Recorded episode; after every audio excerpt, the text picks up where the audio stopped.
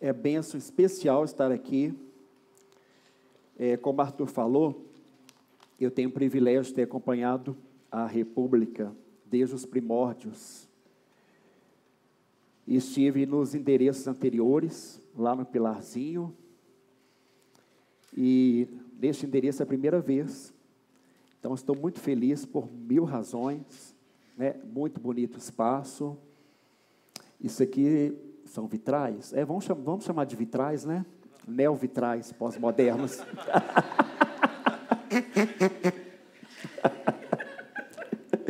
Pode ser. Só um minuto. Adoro essa água gaseificada com raspas de limão. E, amados, o Arthur falou do tema que se inicia hoje, né? Igreja como cuidado pastoral, igreja expressão do amor de Deus. E eu me converti no século passado, na primeira presbiteriana, com 15 anos de idade. Foi no século passado mesmo. E ganhei a primeira Bíblia da Érica Falcão, né, que era colega do colégio, que me convidou para o aniversário da igreja. E ela me mostrou lá o versículo que resume toda a Bíblia.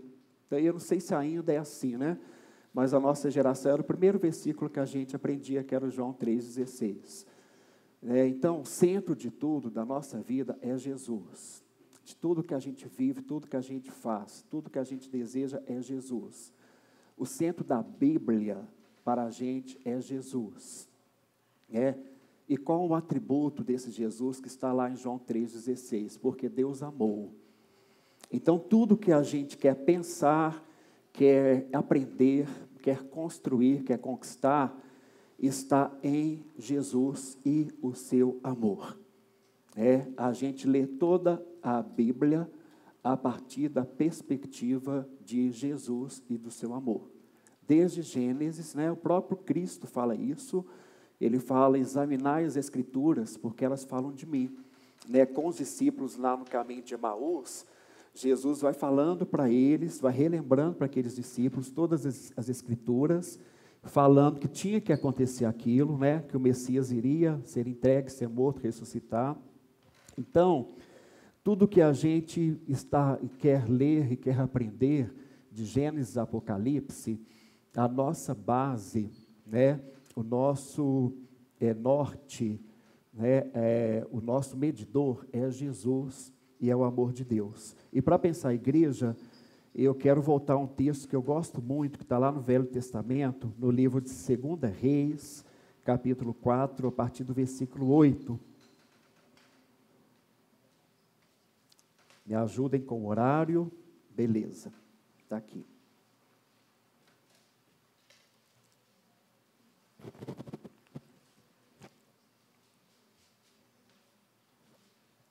Quanto vocês abrem, gente, que bom demais, né? Ver o Bruninho, reverendo. Reverendo Cláudio, foi ordenado recentemente, que alegria. Tanta gente aqui, tantos rostos, né? Conhecidos. Que alegria ver. E gente nova, né? Que bom, amados. Está lá, Eliseu aumenta o azeite da viúva. Eliseu é sunamita, versículo 8, pula para o versículo 8. Certo dia passou Eliseu por Suném, onde se achava uma mulher rica, o qual o constrangeu a comer pão. Daí todas as vezes que passava por lá, entrava para comer. Ela disse a seu marido, vejo que este que passa sempre por nós é santo homem de Deus. Façamos-lhe, pois, em cima um pequeno quarto, obra de pedreiro, ponhamos-lhe nele uma cama, uma mesa, uma cadeira, um candeeiro, quando ele vier à nossa casa, retirar-se-á para ali. Um dia, vindo ele para ali, retirou-se para o quarto e se deitou. Então disse ao seu moço Geazi, chama a sunamita. Chamando-a, ela se pôs diante dele, do profeta. Este dissera ao seu moço, dize-lhe, eis que tu nos tens tratado com muita abnegação, que se há de fazer por ti? Haverá alguma coisa que se fale a teu favor ao rei ou ao comandante do exército, né? Essa mulher aqui nos ensina muitas coisas, né? Ela nos ensina uma das práticas que deve ser parte da cultura cristã, que é a prática da hospitalidade. A gente vai ver Paulo orientando entre os atributos para os diáconos e para os presbíteros está a prática da hospitalidade. Tem que ser o atributo de todo cristão, a prática da hospitalidade, a prática de receber. Essa mulher, ela faz isso, ela pratica, ela recebe ali o profeta e para almoçar, e ela quer oferecer mais, e ela fala com o esposo: vamos fazer um quarto de hóspedes, né? E constrói um quarto de hóspedes, uma cama para ele descansar, para ele dormir, para ele acessar lá as redes sociais dele, vão colocar a rede Wi-Fi, né? E ele tem um secretário dele que é o Geazi, né? E Eliseu nos ensina aqui o movimento. Eliseu não está parado, né, em algum local, no templo, apenas aguardando que as pessoas venham a ele. Eliseu se movimenta, Eliseu entra na casa das pessoas, né? Nós precisamos, gente, fazer isso, nós precisamos estar na vida uns dos outros, nós precisamos receber as pessoas, precisamos entrar na casa das pessoas. A gente sentiu isso muito durante os 2 anos de reclusão da pandemia, né, em que a gente se trancou dentro de casa e não podia receber nem parente, né, não podia visitar ninguém. A gente viveu isso, a gente viveu esse horror, e com uma geração privilegiada por causa da tecnologia, por causa das mídias sociais. Eu fiquei pensando em todas as outras gerações, né, que tiveram que se esconder, a Segunda Guerra Mundial, os escondidos nos esconderijos secretos, a Anne Frank. Tudo isso vinha na minha cabeça, né? Quem precisou se esconder e não tinha comunicação, não tinha tecnologia, e talvez pouca esperança. Então, uma coisa que eu fiquei pensando muito para mim: nossa, quando essa pandemia acabar, eu não quero perder tempo de estar com as pessoas. Eliseu e a mulher sunamita nos ensina isso. E Eliseu nos ensina aqui, gente, a gratidão.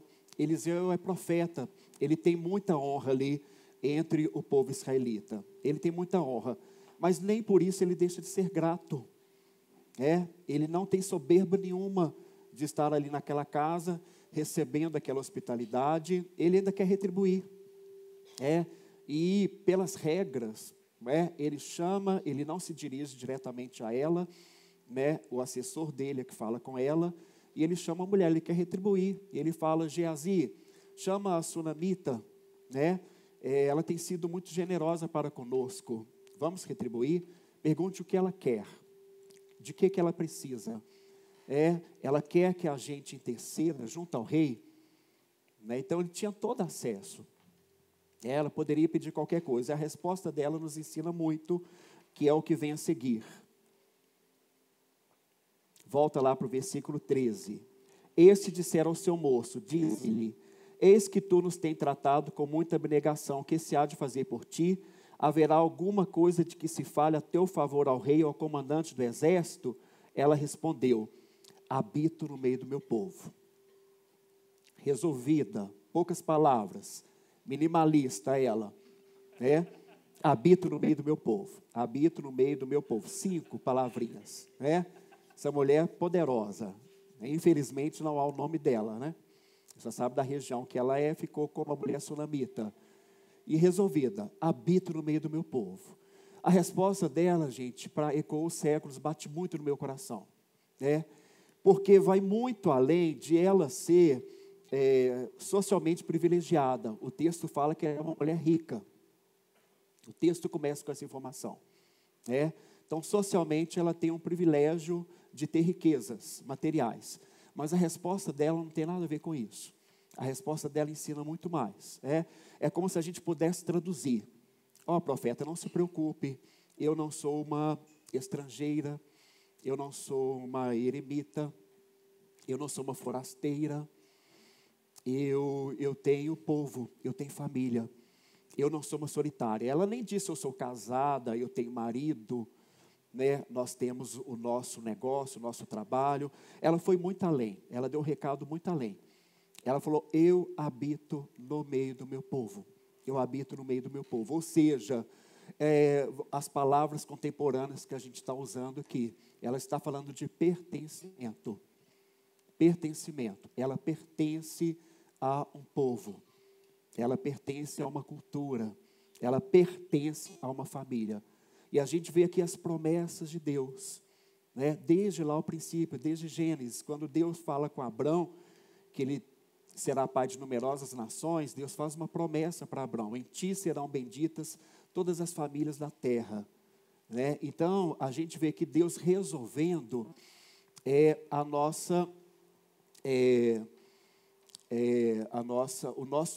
êxodo, o nosso estrangeirismo, porque eu sinto que essa é uma das maiores dores da queda do pecado, quando Adão e Eva têm que sair do jardim do Éden, né?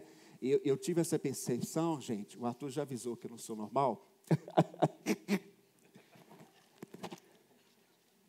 no funeral do meu pai, né, no cemitério parque, eu fiquei assim mais distante, e vendo lá os coveiros, fazendo o serviço dele, colocando as coroas de flores, eu pensei assim, eu falei assim, eu acho que essa foi a sensação que Adão e Eva tiveram quando saíram do jardim, e eu viajei, não tinha fumado nada, não tinha fumado maconha, aí eu imaginei os coveiros como os querubins que passaram a proteger o jardim do Éden, né? E as coroas de flores como aquela natureza ali que tampou Deus, né? A maior tristeza, como Arthur falou, da consequência da queda, é que eles não podiam mais ver o pai, né? Eu não podia mais ver meu pai, o corpo dele estava sepultado ali, e coberto com coroas de flores, e eu fiquei imaginando Adão e Eva olhando para o Éden, sem poder ver o pai. Eu falei, gente, o Éden se tornou o cemitério do pai de Adão e Eva, se tornou o cemitério de Deus, o último local que eles viram o pai Deus. Eu fiquei imaginando, eles viveram muitos anos, né, centenas de anos, fiquei imaginando eles olhando no fim da tarde, em direção ao Éden, com saudade do momento em que eles viam o pai. Então, eu vi que nós já nascemos com essa saudade de casa, a gente nasce com essa saudade de casa, a gente nasce com essa saudade do lar, a gente nasce com essa fome de pertencimento, né? E isso, muitas vezes a gente nem percebe, mas muitas vezes está forte na nossa vida, e a gente tem falta, né? Algumas pessoas a gente vê de maneira muito clara, né, no fluxo migratório, nas guerras, mas se a gente for entrar no interior da existência, da angústia existencial humana, lá no fundo, a gente está com saudade de casa, de voltar para casa, e Deus resolve isso, né? Deus resolve isso. Deus fala para Abraão: em ti serão benditas todas as famílias da terra. Essa mulher sunamita está dizendo: eu cheguei em casa, há um salmo, poeta, o salmo, que ele fala assim, ele faz o êxodo, ele viaja, e ele fala: quão formosos são os teus tabernáculos, Senhor dos exércitos. Aquela alegria de chegar na casa de Deus, né? Até os pássaros, que não valem nada, encontrem ninho aqui, né, para ter os seus filhotes. Então, essa mulher está nos falando de pertencimento, tá? E deixa eu adiantar aqui.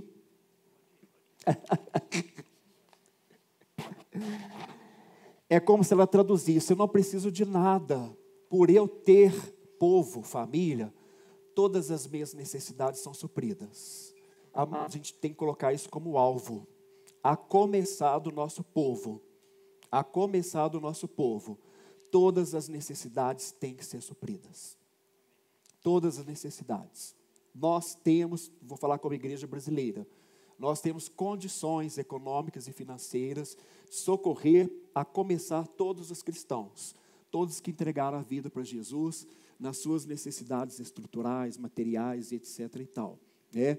As necessidades afetivas, psicológicas, as necessidades espirituais. Nós, como igreja, nós temos que saciar o nosso povo, nós temos que alimentar o nosso povo, nós temos que nos alimentar mutuamente, tá? E aquilo que muitas vezes, né, é impossível para nós, ou vou dizer, vou generalizar tudo, porque tudo vem de Deus, tudo vem de Deus, tudo vem de Deus.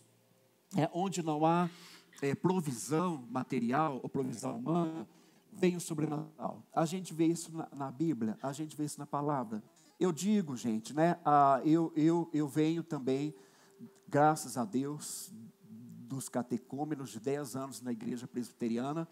Então, eu não sou da linha de manifestações sobrenaturais ou pentecostais.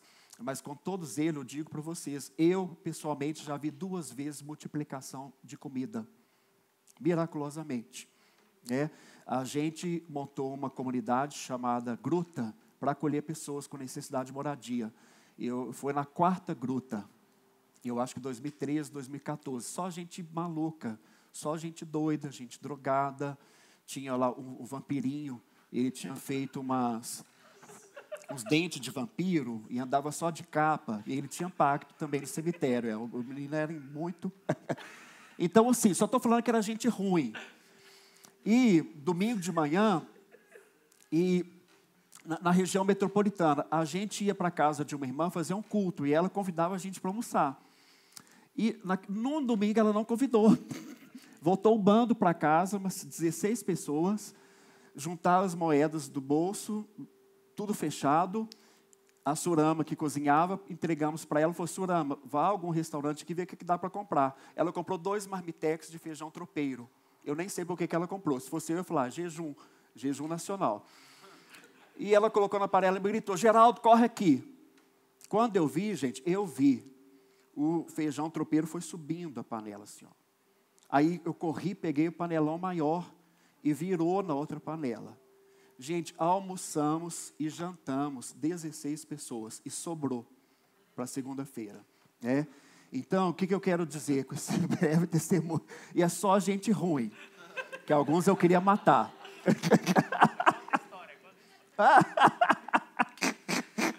Gente, meu Deus, só gente doida, meu Deus, só.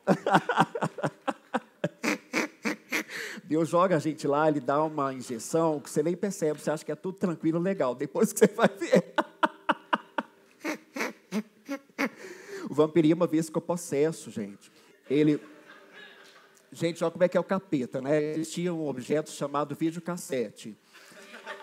E o videocassete estava estragado. O vampirinho passou a manhã inteira consertando o videocassete. Ele desmontou todo, consertou, assistiu uma fita de black metal, Candlefield. Saiu, bebeu a cachaça e voltou. E subiu para o terraço. No terraço havia uma cama. Aí tinha uma doida do interior de Minas que tinha sido presa e entregou o traficante local. Até ela teve que fugir para BH, a gente acolheu ela. Ela chegou e falou assim: Geraldo, o vampirinho está passando mal. Aí eu só ouvi a garrafa quebrando, assim, na beira da escada, espiral. Eu falei: fica aqui. Na hora que eu subi, o vampirinho estava deitado, assim na cama, ajoelhado assim na cama. E a garrafa quebrada. Aí eu ajoelhei assim. Vampirinho, você está passando mal? Jogou a cama lá no alto. Aí eu preocupado com os canos da vizinhança, né? Aí começou a rastejar no chão, igual serpente, porque ele possesso, ele comia vidro, ele comia copo, caco de vidro, ele ganhava dinheiro em bares, que ele apostava assim: se aposta que eu como esse copo aqui, não é de vidro, e não corta a boca. E ele comia e saía o vidro e não se cortava. Então ele estava lá, igual uma serpente no chão, tentando comer o vidro, e eu segurando ele. Aí a Surama e a Valesca subiram e ajudaram ali a exorcizar o vampirinho. Vampirinho apareceu ano passado, querendo voltar para a gruta. Mas vamos lá, Geraldo, sério, que é uma igreja séria. Gente, mas o Geazi é assessor de imprensa. Ele é excelente, né? Não satisfeito com a resposta da mulher sunamita, 16.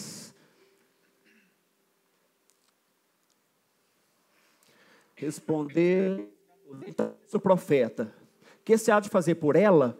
Geazi respondeu. Geazi descobriu, gente. Geazi descobriu. Ora, ela não tem filho, seu marido é velho. Disse Eliseu: chama-a. Chamando a ele, ela se pôs à porta. Disse-lhe o profeta: por este tempo, daqui a um ano, abraçarás um filho. Ela disse: não, meu senhor, homem de Deus, não mintas a tua serva. Concebeu a mulher e deu à luz um filho no tempo determinado, quando fez 1 ano, segundo Eliseu lhe dissera. Então, gente, ela falou: estou bem. Olha que muito legal isso. Na verdade, o maior anseio das mulheres do tempo antigo era ter filhos, né? E talvez seja um grande anseio também contemporâneo, né? Mas a gente sabe que para o tempo antigo era a eternidade, né? Era tudo. na vida do tempo antigo, principalmente da mulher. E a mulher é estéril, mas é interessante que nem isso ela colocou para o profeta. Ela falou, eu habito no meio do meu povo, ou seja, aquele pertencimento, gente, até então, fez que a mulher superasse as suas perdas, as suas limitações, as suas incapacidades. Ela não era uma mulher revoltada, uma mulher infeliz, por causa de uma incapacidade que ela tinha, né? Ela estava satisfeita, vivendo aquela vida que ela podia viver. E é interessante que o Geazi descobre isso, e o profeta fala, você vai ter um filho. Ela é muito pé no chão. Ela fala assim, não minta para a sua serva. Então, a gente vê que ela nem está pedindo nada, né?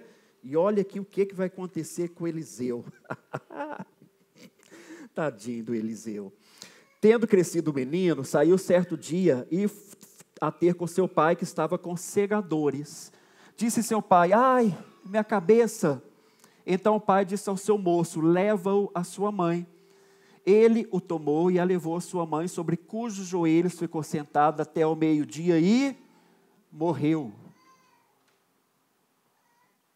Que isso? Que roteiro é esse, hein? Que brincadeira é essa? Né? Morreu. Imagina, né? Não imagina, por favor. A mãe com o filho no colo, até o meio-dia, né? E o menino morre nos braços da mãe. É. E essa mulher continuou nos ensinando, gente. Eu falo assim, nossa, eu falei lá.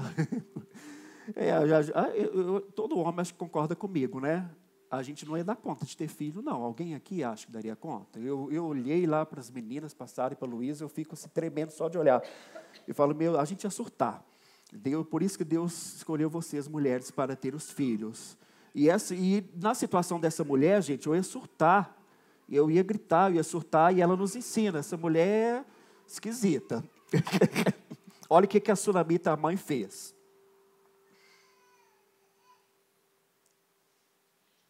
Cadê? 21. Subiu ela e o deitou sobre a cama do homem de Deus, fechou a porta e saiu. Chamou seu marido e disse, manda-me um dos moços e uma das jumentas, para que eu corra ao homem de Deus e volte. Perguntou ele, por que vais a ele hoje? Não é dia de festa de lua nova, nem sábado? Ela disse, não faz mal, ou noutra tradução, está tudo bem. Então, gente, aqui a gente vê o sem preconceitos de gênero, né? O masculino e o feminino. O pai voltou para casa, ele esqueceu que o filho estava doente. Ele não perguntou pelo menino. Cadê o menino? Melhorou? Não. O que você está saindo, mulher? Por que você está indo para a igreja? Hoje não é dia de culto. Olha a cabeça masculina. Mulheres, nós somos assim, lesados, tá? Então, não mate seu marido, tá? Não mate, está aqui, ó, tá? Marido da Sunamita. O filho foi para casa passando mal, agonizando. Ele nem lembrou disso. O que você está saindo, mulher? Nem perguntou, e cadê o menino? Melhorou? Não, tá? Isso está, não sei, pode dizer que está na nossa natureza humana, consequência da queda, tá? Consequência da queda.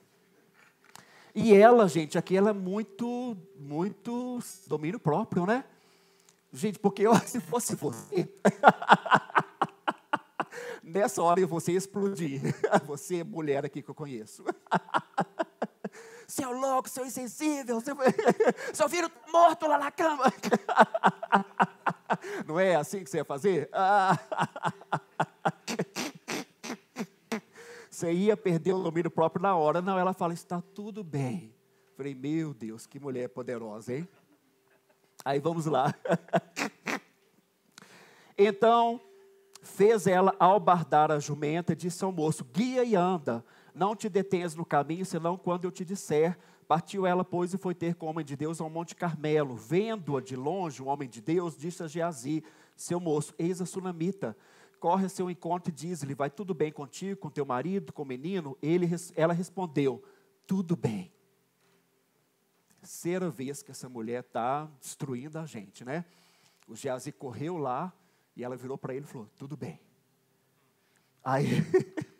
Chegando ela, pois, e continuou, né? O alvo dela era o Eliseu, não era mais nada, mais ninguém. Ela sabia aonde ela queria chegar, a quem ela queria chegar. Chegando ela, pois, o homem de Deus ao monte, abraçou-lhe os pés. Então se chegou Geazi para arrancá-la. Gente, a assessoria de imprensa é sempre assim. Não é? A gente está lá, quer entrevistar a pessoa, sempre tem assessoria ali puxando, já deu a hora, gente, igualzinho, essa raça já existia, olha. Mas o homem de Deus lhe disse, né, o Eliseu, deixa, porque a sua alma está em amargura e o Senhor me encobriu e não me manifestou. Disse ela, agora a casa caiu. Pedi eu ao meu Senhor algum filho? Não, disse eu, não me enganes. Gente, é muito louco aqui o que acontece com Eliseu. Que o plano A, Geazi vai lá saber o que é, não deu certo. O plano B, Deus me revela, também não deu certo. Aí ele precisa partir para o plano C. Calma, Geazi, deixa.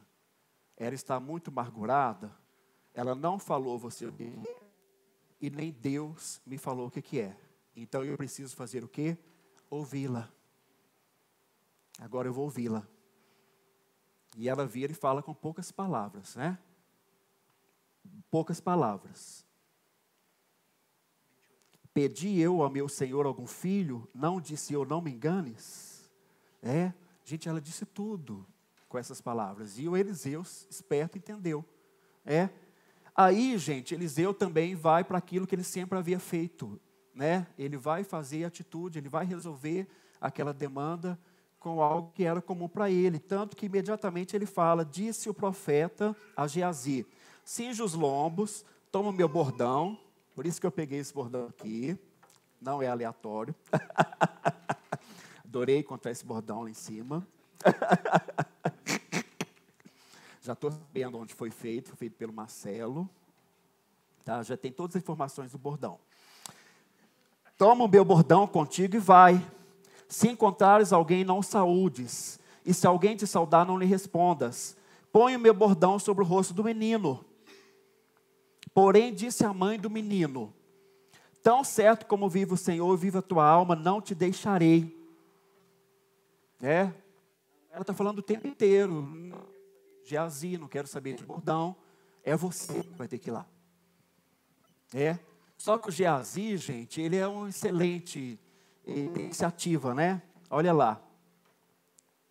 Então ele se levantou, o profeta, e a seguiu. Geazi passou adiante deles e pôs o bordão sobre o rosto do menino. Mesmo ela tendo dito, ele vai lá, né? Ele cumpre a regra direitinho, né? Que ótimo profissional que ele é. Porém, não houve nele voz nem sinal de vida. Então voltou a encontrar-se com Eliseu. Ele deu o aviso e disse: o menino não despertou. Então, que plano A de Eliseu não deu certo. Eliseu, tem uma notícia péssima para você. Eu coloquei o bordão sagrado sobre o menino, ele continua mortinho da Silva. Imagina, gente, a angústia do coração de Eliseu, né? Diante dessa situação da dor da mãe. Versículo 32. Tendo o profeta chegado à casa, eis que o menino estava morto sobre a cama. Então entrou, fechou a porta sobre os ambos e orou ao Senhor. Gente, muitas coisas a gente faz, a gente aprende a fazer e dá certo. Só que chega algum momento que aquilo não funciona mais. O que deu certo com uma geração, não dá certo com a geração seguinte. A estratégia, a linguagem, a maneira, não deu certo. O bordão que serviu para vivificar uma situação, uma geração, para outra é apenas um pedaço de madeira. E nesse momento aqui, Eliseu entende isso. Quando Eliseu manda Geazi fazer isso, gente, com certeza é porque dava certo. Ninguém delega algo tão importante para outra pessoa, se ele já não acompanhou e viu que aconteceu, que deu certo e aprovou. Quando ele manda Geazi, vai lá. Porque aquilo já havia acontecido, ele tinha confiança que Geazi podia fazer aquilo com aquele bordão, senão ele não iria delegar algo tão importante. Só que ali, talvez pela primeira vez, não deu certo, e aqui simples, o profeta fecha a porta e ora ao Senhor, né? E é o que a gente tem que fazer todos os dias, é buscar o Senhor todos os dias. Deus, como viver o dia de hoje? Deus, como fazer? Deus, desafios de hoje. São diferentes os desafios de ontem. As gerações são diferentes. Hoje, comunicação, tecnologia, globalização, redes sociais, é diferente. Tudo é diferente. Os nossos filhos, nossos adolescentes, nas escolas, a informação que eles têm é diferente da nossa. É diferente. Eu vejo, gente, a minha geração que converteu no século passado, vou dizer que para os nossos pastores era bem tranquilo, porque falava, está aqui a Bíblia, é a palavra de Deus, a Bíblia fala isso, a gente recebia de todo grado. Nossa, que legal, a Bíblia fala sobre isso. Gente, eu fiquei encantado quando fui descobrir que a Bíblia falava de prostituição, de um monte de assuntos que eu não pensava que era, estava tudo na Bíblia. Eu ficava encantado, recebi de coração. Aí vem a outra geração e me fala assim, mas por quê? Espera aí, não cabe essa pergunta? Por quê?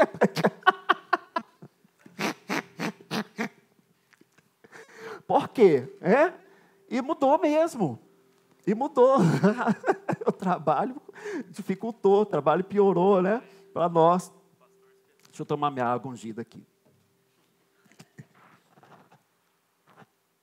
Do Rio Jordão.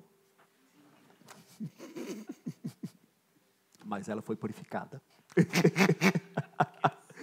Gente, eu fico imaginando a oração de Eliseu, o desespero diante do menino morto, no mínimo dizendo, Deus, este quarto foi feito para mim, eu não pedi, a mulher fez por gratidão, ela é uma mulher de Deus, ela é generosa, eu almoçava aqui sempre nas minhas viagens, ela quis me agradar mais ainda, esta cama aqui ela fez para mim, e eu a chamei aqui ao quarto, perguntei se ela queria alguma coisa, ela disse que não precisava de nada, e eu descobri que ela era estéril, e fui eu que profetizei que ela teria esse menino que nasceu.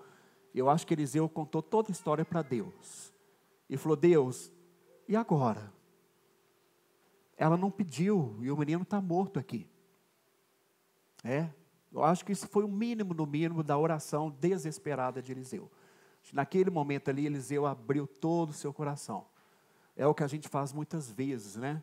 A gente chora diante de Deus, confessando a nossa incapacidade, a nossa frustração. A gente olha para as coisas, para os desafios, para as perdas, para as frustrações, né? E acontecem tantas, gente, com níveis diferentes, que podem ser quantificados de gravidade, né? Desde alguém que se afasta, não quer congregar, desde pessoas que perdem a fé, pessoas que vão buscar outras fontes religiosas, pessoas que desistem da vida, né? Pessoas passam por nós e não é raro, desistem, acabam com a vida, suicidam. E a gente pensa, poxa, aquela pessoa estava comigo, aquela pessoa frequentou a igreja. E esse é o nosso coração, muitas vezes diante de Deus. E é maravilhoso, porque a gente se despe totalmente de tudo. E a gente declara completa dependência de Deus. E a gente fala, Deus, eu não sei o que fazer. Tudo que eu tinha, eu dei. Tudo que o Senhor me ensinou, né? Tudo que eu sabia fazer, eu fiz. Está aqui o cajado. E está aqui o menino, continua morto. Não dá certo, ele continua morto.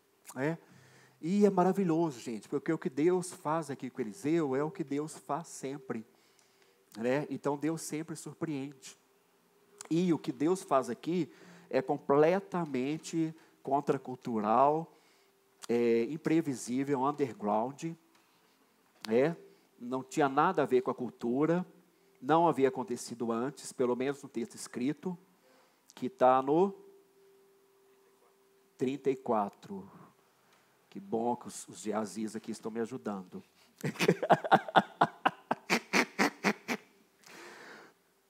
Subiu à cama, deitou-se sobre o menino, pondo a sua boca sobre a boca dele, os seus olhos sobre os olhos dele, e as suas mãos sobre as mãos dele.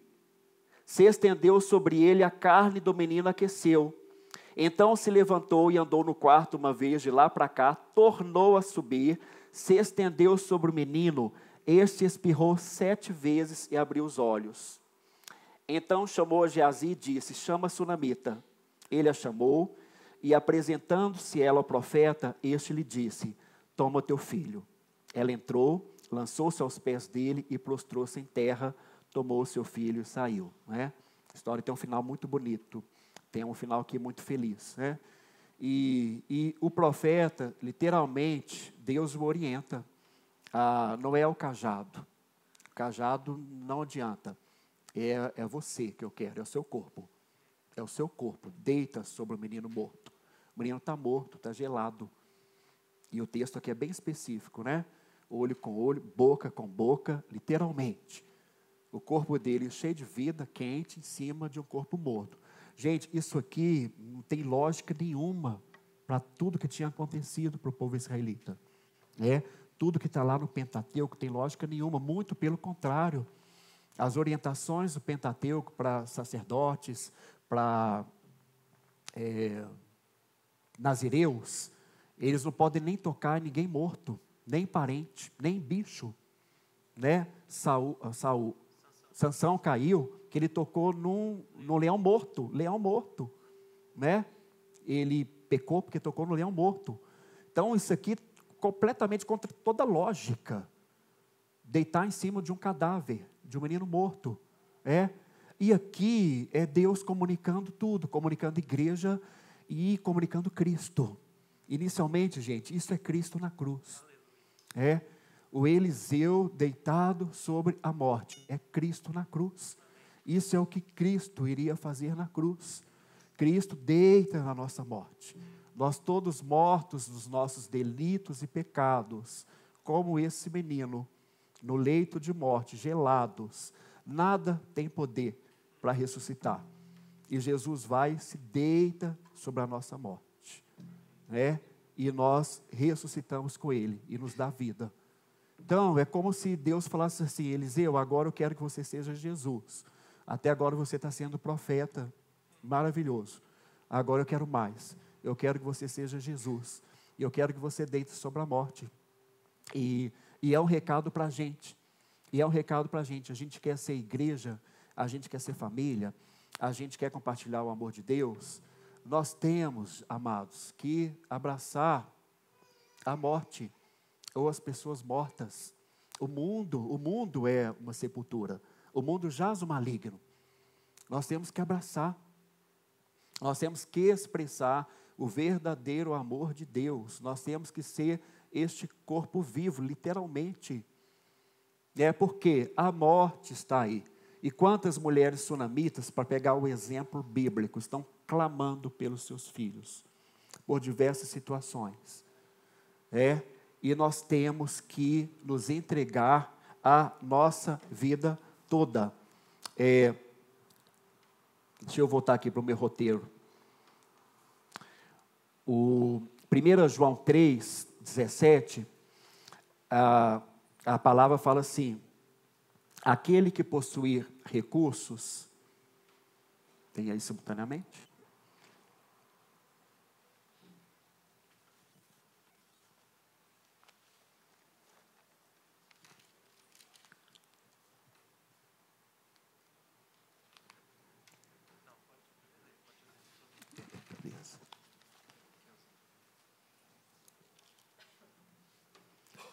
Gente, desculpa, é porque na minha Bíblia aqui eu marquei João, e não 1 João. Cai não. Tinha vermelho aqui, está em João, não 1 João. Lesado demais, né? Cadê? 1 João, para a gente remir o tempo. 3. Nisto, 16. Nisto conhecemos o amor que Cristo deu a sua vida por nós. Portanto, também nós devemos dar a nossa vida pelos irmãos. Ora, se alguém possui recursos deste mundo e vê seu irmão passar necessidade, mas fecha o coração para essa pessoa, como pode permanecer nele o amor de Deus? Filhinhos, não amemos de palavra, nem de boca para fora, mas de fato e de verdade. Cristo deu a vida por nós. E aqui, o João, ele está nos ensinando, como amar, o que é amar? Pode ser algo muito genérico, pode ser algo muito até romântico, né? Mas a palavra nos dá orientações práticas do que significa o amor de Deus e o amor que Deus quer que nós expressemos uns aos outros. A Bíblia nos dá orientações práticas. É o amor romântico, sim. Há um amor romântico, sim, daquela alegria, daquela sensação, daquele prazer, desse encontro que a gente tem, né, com os irmãos, com os amigos, tem toda essa beleza, dessa magia, dessa fantasia, desse romantismo, e tem a parte do amor que não tem nada de romantismo, né? Tem a parte do amor que é duro, como Paulo explica lá em 1 Coríntios, tem uma parte do amor que é sofrimento, é o amor que tudo sofre, que é sofrimento, que não tem romantismo, que não tem glamour, que não tem suspiro, que não tem fantasia, é a dureza da dor, a dureza do dia a dia, é a dureza da morte, é a dureza do pecado, é um menino morto na cama, não tem beleza, não tem fantasia nenhuma, só tem dor, só tem tristeza, só tem vazio, só tem angústia, e aqui o João, ele está nos orientando, aquele que tem recursos e vir a seu irmão passar por necessidade, ele não tem o amor de Deus, ele não tem o amor de Deus. A primeira coisa que a gente pensa aqui, gente, são recursos materiais, né? Isso é importante, claro que é importante, está o mundo aí com necessidade. A gente viu, não sei se vocês viram, na tragédia lá no litoral da Bahia, um repórter secular chorou, ele não conseguiu segurar, ele chorou, por quê? Porque o comerciante está vendendo garrafinha de água a R$96, um repórter chorou diante daquela tragédia, alguém querendo ter lucro, ele chorou, um repórter chorou. E eu emendo essa pergunta, nós que somos igreja de Deus, nós que somos o corpo de Cristo, nós que somos chamados para exercer o amor ao próximo, por quem nós choramos? O que é que nos faz sofrer? O que é que nos incomoda? O que é que rouba o nosso lugar do conforto? O que é que rouba o nosso sono? O que é que deixa a gente indignado? O que é que deixa a gente revoltado? Por quem a gente chora? Por que a gente chora? Porque a igreja brasileira, no Brasil, o que é que a igreja brasileira, de maneira geral, gente? Tá? Não quero cair aqui no pecado da generalização, a gente sabe que tem há 1000 manifestações diferentes, mas eu vou falar em termos de Brasil. A igreja brasileira mostra para o Brasil esse amor de Deus? Qual a preocupação, qual o choro da igreja brasileira? Agora no carnaval, qual foi a preocupação da bancada evangélica em Brasília? Uma das escolas de samba lá que blasfemou contra o Pai, Filho e Espírito Santo. Lançaram um documento reclamando sobre isso. Isso toca o coração do povo que está lá fora? Isso mostra o amor de Deus? Esses mesmos personagens que estão sempre com essas denúncias, algum momento a gente vê esses personagens chorando por causa da tragédia, por causa da mortandade, por causa da fome. A gente viu, gente, o horror durante a pandemia, a fome, a gente viu o horror, todo mundo viu. As pessoas foram para o supermercado pegar osso, o osso que era descartado, né? Foram pegar osso para dar uma sustância, mineiro fala assim, na sopa. O que é que os supermercados fizeram? Embalaram, né? Com plásticozinho e colocaram preço. Vocês viram isso? Lá na vitrine, colocaram preço no osso. Começaram a vender o osso. E isso tem que nos chocar, amado. Isso tem que indignar a gente. Isso tem que fazer a gente chorar. Isso tem que fazer a gente perder o sono. Isso tem que fazer a gente ter vergonha de ser evangélico no Brasil. A gente tem vergonha, a gente tem que ter vergonha de não se manifestar. A nossa igreja tem um projeto social em comunidades, e durante a pandemia o projeto não aconteceu, mas a igreja conseguiu distribuir cesta básica e de material de higiene para todas as famílias das nossas 85 crianças, e todo mês era cadastrado cada manhã no horário, com todos os cuidados, né, distanciamento social. E terrível, gente, coisas que não são testemunhos bonitos, são testemunhos tristes. Uma mãe receber uma cesta básica e chorar e falar assim: Deus, obrigado, Deus. Hoje de manhã eu não tinha nada para fazer comida para os meus filhos, eu clamei um milagre. Obrigado, Deus, o milagre aconteceu, porque hoje de manhã eu não tinha nada para fazer comida para os meus filhos. E está aqui o milagre, uma cesta básica.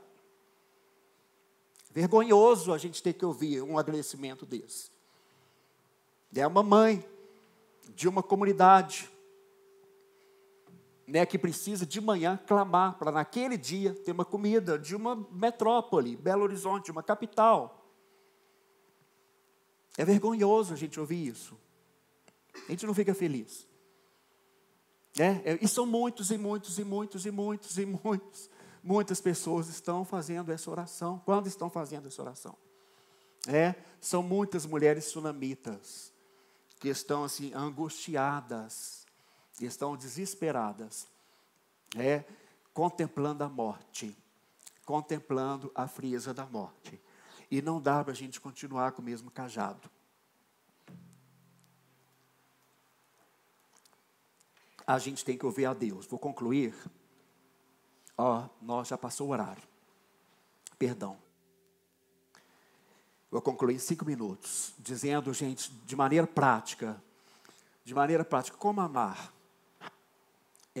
Primeiro, a gente tem que pedir a Deus, para Deus derramar amor no nosso coração. O Arthur aqui falou, me elogiou, é super difícil, né, a gente ouvir isso na frente de todo mundo. Mas eu falo para vocês, a gente começou o trabalho da caverna, aquela galera punk, metal e tal, e quando começamos a discipular as pessoas, aqueles meninos, quando vieram os outros problemas, né? Além do metal, do satanismo, aquela coisa toda, do show, da noite, violência, quando veio a coisa pessoal, gente, eu murmurei para Deus, estou aqui confessando, eu murmurei para Deus, e eu falei assim: Deus, que geração difícil, olha só, vai murmurar para Deus? Geração difícil, Deus, eu não dei trabalho para o meu pastor. Olha só, gente, abusado, né? Geração complicada. Gente, foi ali, na hora, eu só ouvi uma voz falando assim: olha para a sua infância, olha para a infância deles. As coisas de Deus é assim, né? Você tem uma pós-graduação em 1 segundo. Gente, a minha infância, nos anos 70, a gente tinha medo da cuca do Sítio do Picapau Amarelo. A gente tinha 10 anos, tinha medo da cuca. Outro dia eu estava vendo os meus brinquedos de infância, eu fui ver a data lá, eu falei: gente, com 11 anos, eu ganhei um trenzinho, uma pilha. Papai Noel. 11 anos, falei... Com 12 anos eu ganhei um brinquedo chamado Come Come, que ele gira assim, abre a boca e você joga a fichinha lá dentro. 12 anos! A gente foi criança, até 12, sou até hoje, né? Aí eu fiquei imaginando que nasceu a partir dos anos 80, a violência na televisão. Gente, Deus converteu o meu coração naquele momento, me encheu de amor pela juventude. Eu não amava os jovens, eu não amava os problemáticos, não amava mesmo não, murmurei. Daquele momento eu fui batizado com amor. Anos depois... 10 anos atrás, eu fui ao presídio de BH visitar um jovem que havia sido preso. Eu comemorei a prisão dele, porque no underground todo mundo detestava isso. Ele era o brigão, que batia em todo mundo, queria bater. Quando ele foi preso, eu fiquei feliz. A mãe dele apareceu lá na igreja, na caverna. Aí eu, pro protocolo, né? Protocolo, Geazi. Falei: será que ele quer uma visita? O senhor vai, pastor? Eu falei: uai, se ele quiser. Gente, foi louco, eu fui por protocolo pastoral. Quando eu entrei dentro do presídio, no pátio, foi tão forte, gente. Desceu tanto amor de Deus assim, pelo bendito, que eu fiquei com vergonha de Deus. Eu só baixei a cabeça e falei assim: o Senhor é tudo, eu não sou nada. O único coração que eu consegui fazer é isso: o Senhor é tudo, eu não sou nada. Eu fiquei com vergonha de mim. Então, amados... Deus nos batiza com amor. Amém. Deus nos batiza com amor. E, se não acontece esse momento mágico e sobrenatural, o amor é gerado no serviço. Quando você começa a servir, no início você não ama, é difícil, é chato, você perdeu sua noite de sono, você perdeu dinheiro, às vezes você sofre até um tipo de agressão, ou verbal, até um tipo de violência. O pecado fede, o pecado é ruim, suja, qualquer que for.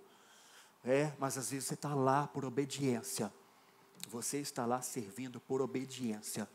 Que Jesus lavou os pés dos discípulos ali e falou: se vocês não fizerem isso, vocês não têm parte comigo. Se eu não puder lavar os pés de vocês, assim como eu estou fazendo, vocês têm que fazer. A gente vai lá servir por obediência. Muitas vezes a gente não quer. Eu lembro quantas vezes nos anos 90, que a gente começou a trabalhar com AIDS, eu ia no único hospital de referência de AIDS de Belo Horizonte, longe, periferia, ficou 50 minutos de ônibus. Eu no ponto do ônibus falava: Deus, o último lugar que eu queria ir era para esse hospital, mas não deixa eu voltar do jeito que eu estou indo. Eu sempre voltava renovado. Eu sempre era muito mais abençoado do que aquelas pessoas que eu visitava. Então, eu quero dizer de maneira prática, o amor é gerado quando você se dispõe a servir, a cuidar do outro, por obediência a Deus. Faça isso, você vai ver o amor sendo gerado.